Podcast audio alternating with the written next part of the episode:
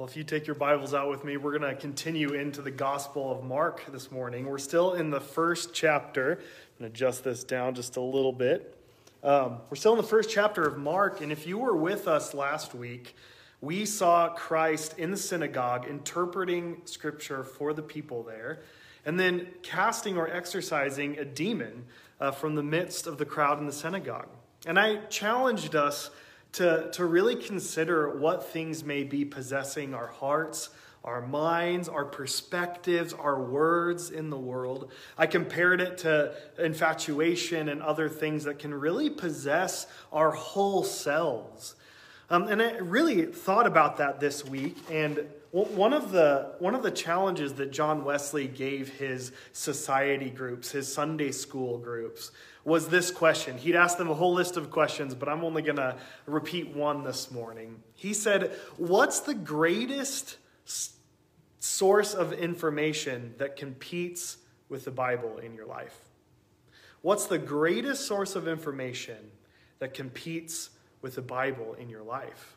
I, I don't know about you, but I have this really annoying app on my phone that tells me how long I spent on my phone. It gives me a weekly report of how long I spend scrolling through social media, surfing the internet, on, on whatever app that I spend. It, it just it breaks it down to how long I spend on apps on my phone. And it's really a mirror at the end of every week. And in fact, it actually gives me the report every Sunday morning, I think, to convict me, right? It's, the, it's a way of, of convicting me of how long I've spent my time. And as I was challenged by last week's scripture readings, I really had to ask myself what sort of information is competing with my scripture study, with my time in devotion and prayer, with my time listening to those who are well versed in understanding theology and the, the, the components, the disciplines of my faith. How long do I spend with that information compared with the information of other sources?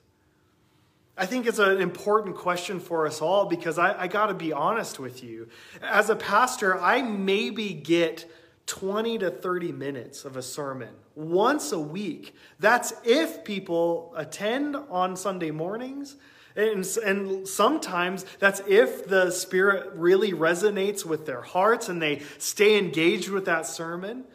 Well, they'll go home and, and then click into their favorite news sources for the rest of the week, their favorite YouTube channels, or their favorite Instagram influencers, or TikTok, or wherever you get your information. Can one pastor for 30 minutes on a Sunday morning compete with that sort of onslaught of information the whole rest of the week? My deep question to myself is what is discipling me? Is it a spiritual mentor? Is it a pastor in my life that is discipling my theology, discipling my perspectives of the world? Or is it my news channels? Is it the, the Instagram influencers? Is it my YouTube channels? Is it my social media input?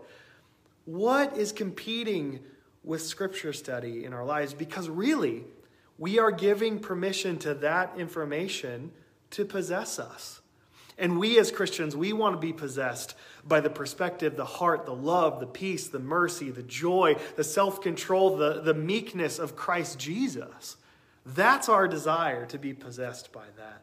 And so I want you to remember that challenge as we go into Mark chapter 1 today. We're going to read about Christ's first healing in, in Mark's gospel. Mark chapter 1, 29 through 39. He has just cast out the demon in the synagogue, and he, we're going to hear about his first healing. I'll also be reading from the Common English Bible this morning. Uh, if you have your Bibles with me, follow along as I read this for us today. Just after leaving the synagogue, Jesus, James, and John went home with Simon and Andrew. Simon's mother in law, in bed, was sick with a fever and they told Jesus about her immediately. He went to her, took her by the hand, and raised her up. The fever left her, and she served them. That evening, sunset, at sunset, people brought to Jesus those who were sick or demon possessed. The whole town gathered near the door. He healed many who were sick with all kinds of diseases, and he threw out many demons, more exorcisms. But he didn't let the demons speak, again, keeping the demons silent, because they recognized who he was. Early in the morning, well before sunrise, Jesus rose and went to a deserted place where he could be alone in prayer. Simon and those with him tracked him down. When they found him, they told him, Everyone's looking for you. He replied, Let's head in the other direction, to the nearby villages, so that I can preach there too.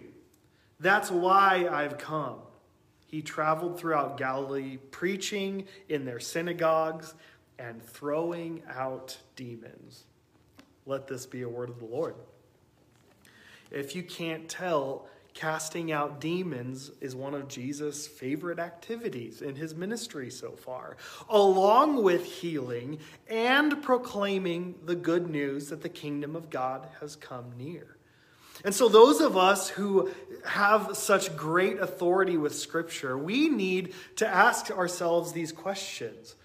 What, in what ways has Jesus healed us? In what ways has Jesus restored honor in our lives? And how has the kingdom of God come near or is trying to come near in our hearts and lives and in the world around us? Well, I really want to just start at the beginning of this passage and just work through it uh, together this morning. First, we, we understand that Jesus is just coming from the synagogue where he cast out demons, where he let the possession of those demons be driven from their midst. And that has several implications because then they can hear the word of God interpreted rightly from a spirit of love, from the Holy Spirit, rather than being possessed by any other evil perspectives. But then they're going to one of the houses of the disciples. And this is the first time we hear about Jesus healing anyone. And I want to point out two Greek words for us this morning.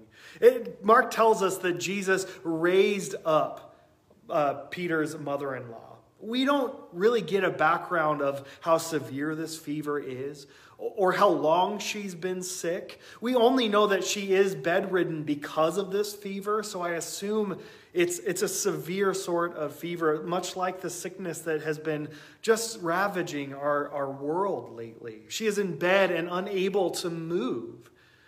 And Jesus, Mark tells us, raises her up. And, and that, that Greek word there isn't just uh, communicating physical healing, it does that.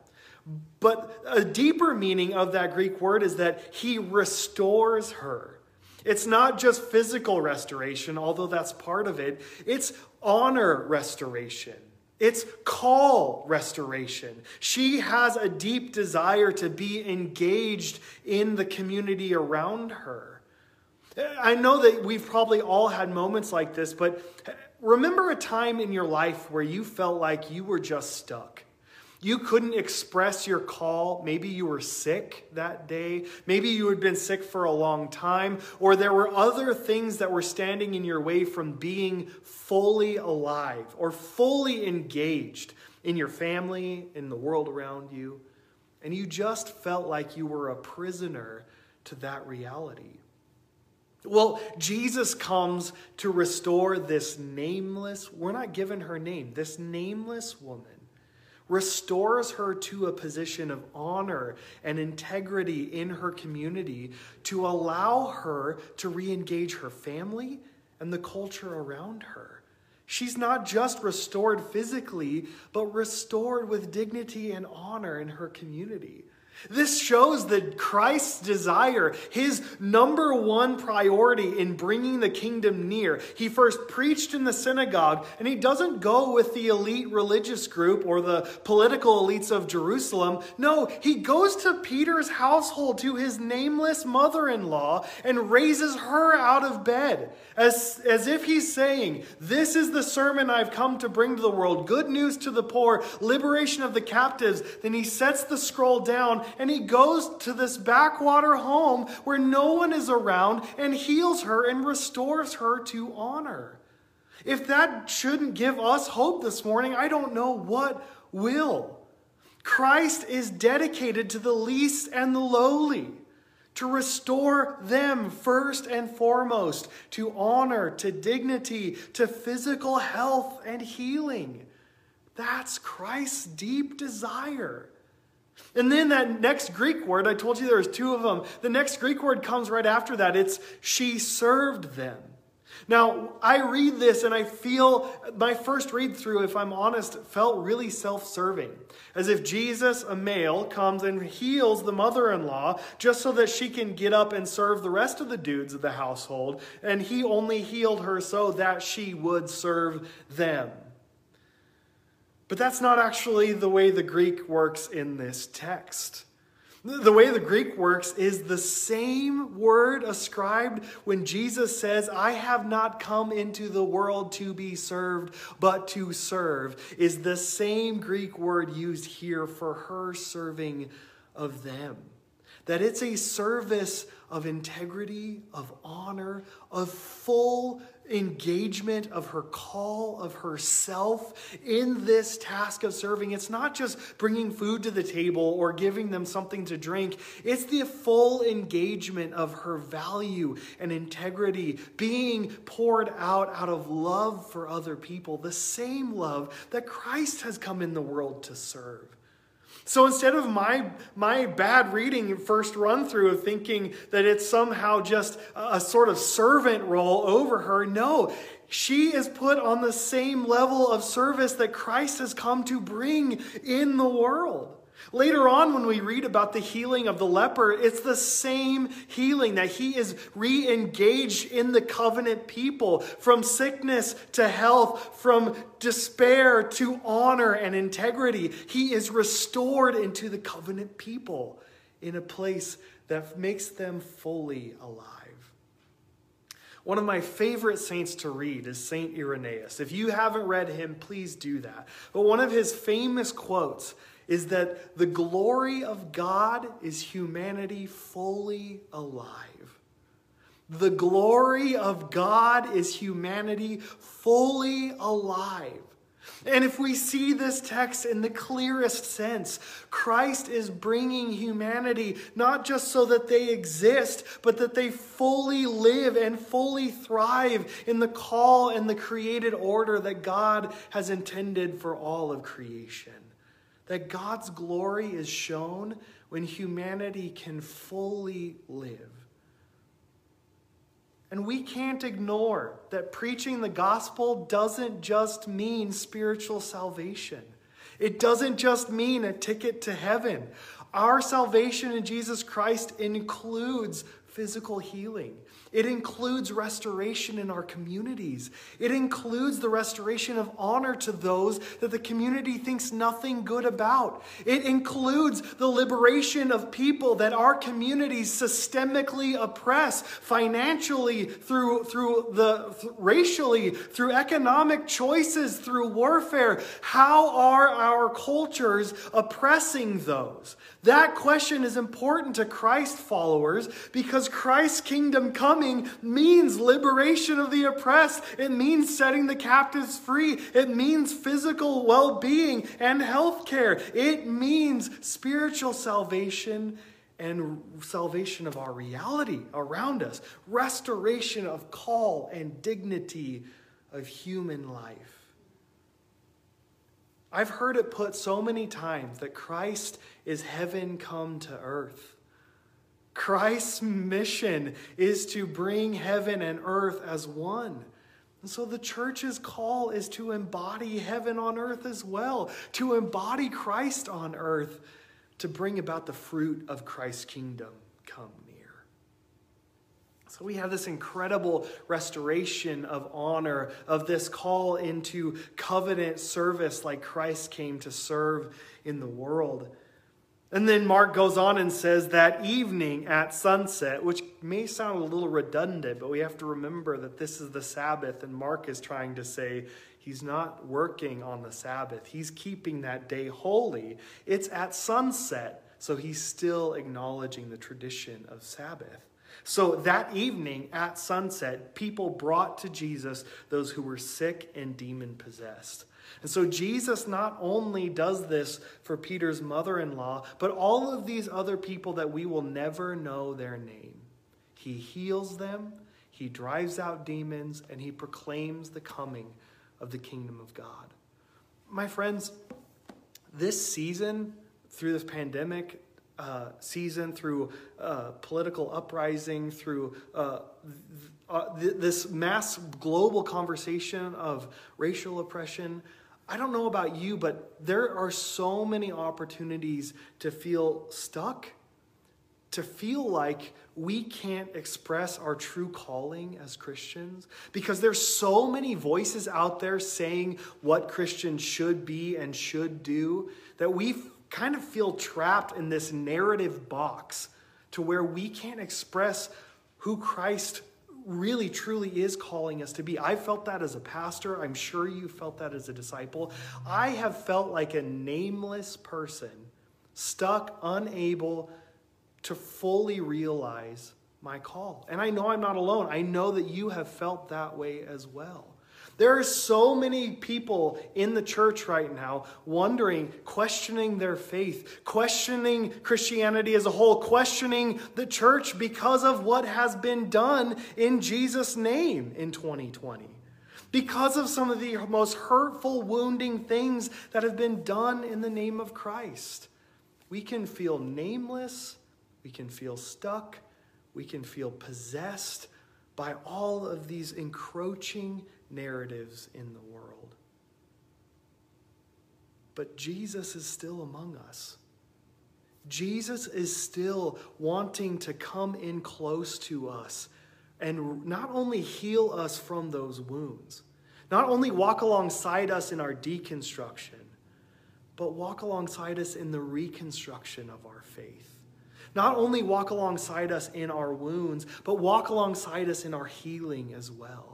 Not only walk alongside us when we feel like we are just so stuck in the defining narratives of how people and what they have done in the name of Jesus Christ, but He wants to bring about a reformation, a redemption of who we are as the church in our culture. One of my favorite authors, Valarie Kaur, says, What if this is not the darkness of the tomb, but the darkness of the womb?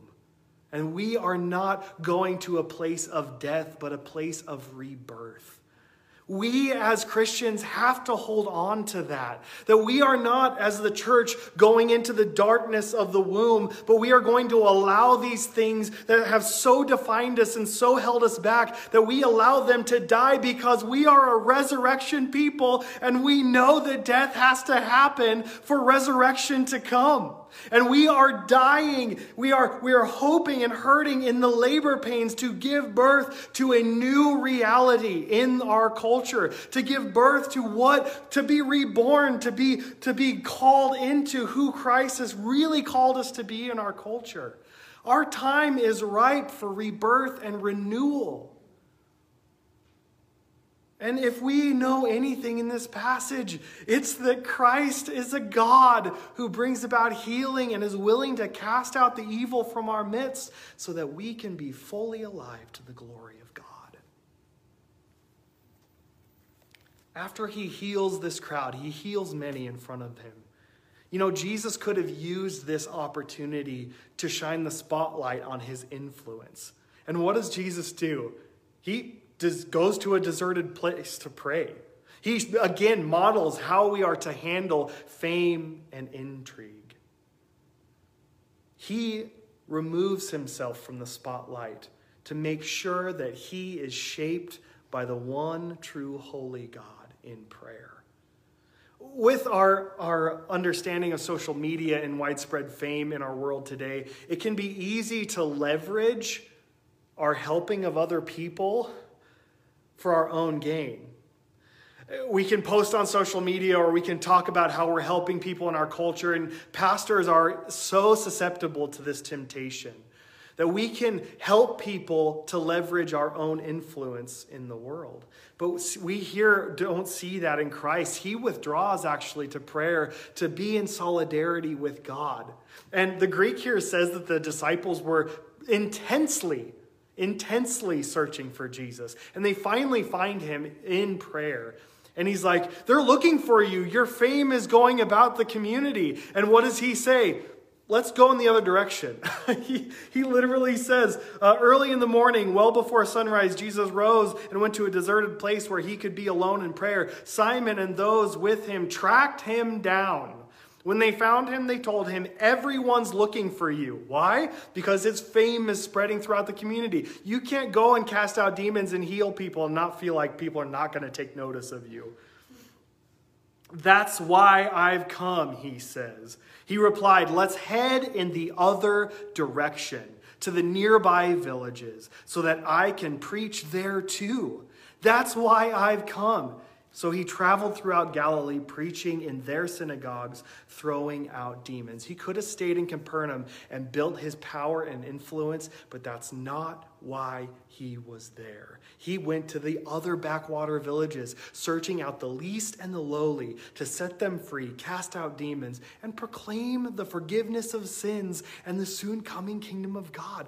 I can't, I don't think we can make it any simpler than what Mark is trying to communicate to us here that the kingdom of God brings about total and absolute redemption in the world, and Christ's followers need to see that fruit in their worship of Jesus. That if our discipleship in Christ is not bringing good news to the poor, liberation of the captives, setting free of the oppressed and marginalized, and bringing comfort to the broken hearts of the world and forgiveness of sins, are we even following Jesus? If our Christianity isn't bringing those things in the world, do we even have the honor of Christ's name over us? Are we even disciples of Jesus? So, my challenge for us today where have you seen Christ's healing in your life? When has God restored you to honor? When has Christ restored you to honor, made your call come alive? Hold on to those things. Because if you feel stuck, if you feel nameless, if you feel like you are just obsolete and your call is not being fulfilled, hold on because Christ knows your name and is coming to restore you to honor and engage you in the work of God's transforming mission in the world. But don't just stop there. Know that Christ is always also calling us into the places of nameless people, calling us to restore them to dignity and to honor, to let their calls come alive and to thrive in the world around us. My friends, I'm convinced that that's the call of the church. I want to see 2021 and beyond, see the fruits of the church be preaching good news to the poor and actually having it be good news to the actual poor. And to see the liberated, the, the oppressed liberated, the captives set free, and forgiveness being preached to the sin of the world around us. I want to see that fruit come out of those who call themselves Christians in the days ahead. I hope that's your prayer, and I hope that you'll be praying fervently for those fruits to be sown and reaped in the years ahead. I so appreciate you giving your time and attention to the scriptures this morning. It's always such a joy and honor to open the, the scriptures with you and study them together, interpret them together, so that we might draw closer to Christ. My desire this morning is if you heard anything really terrible, that's on me. If you heard things that were filled with grace and with power, that is in Christ alone. That is from the Holy Spirit. So would you would you join with me in prayer over what we've heard this morning? Lord God, I pray, Lord, that you would come and quicken our hearts to remember those times in which you have healed us, restored us to honor, and call us to do the same in our lives, Lord God, that where we feel like there are nameless people, we might be found among them. We will contact them, we will engage with them, Lord God, so that they may understand a fuller life that is possible in you. Lord, would you quicken the church to see your fruits of righteousness, to see the fruit of the Holy Spirit just so tangibly known in the world through your church. Lord God, give us grace and also boldness in pursuing the example that you left for us as your disciples. We build our hope in you. And as we walk forward in the light of your kingdom, help us in the places that we doubt and build the faith that we have, Lord God, so that we can continue to work towards your truth and be shaped by your power. In Christ's powerful name, we ask these things. Amen.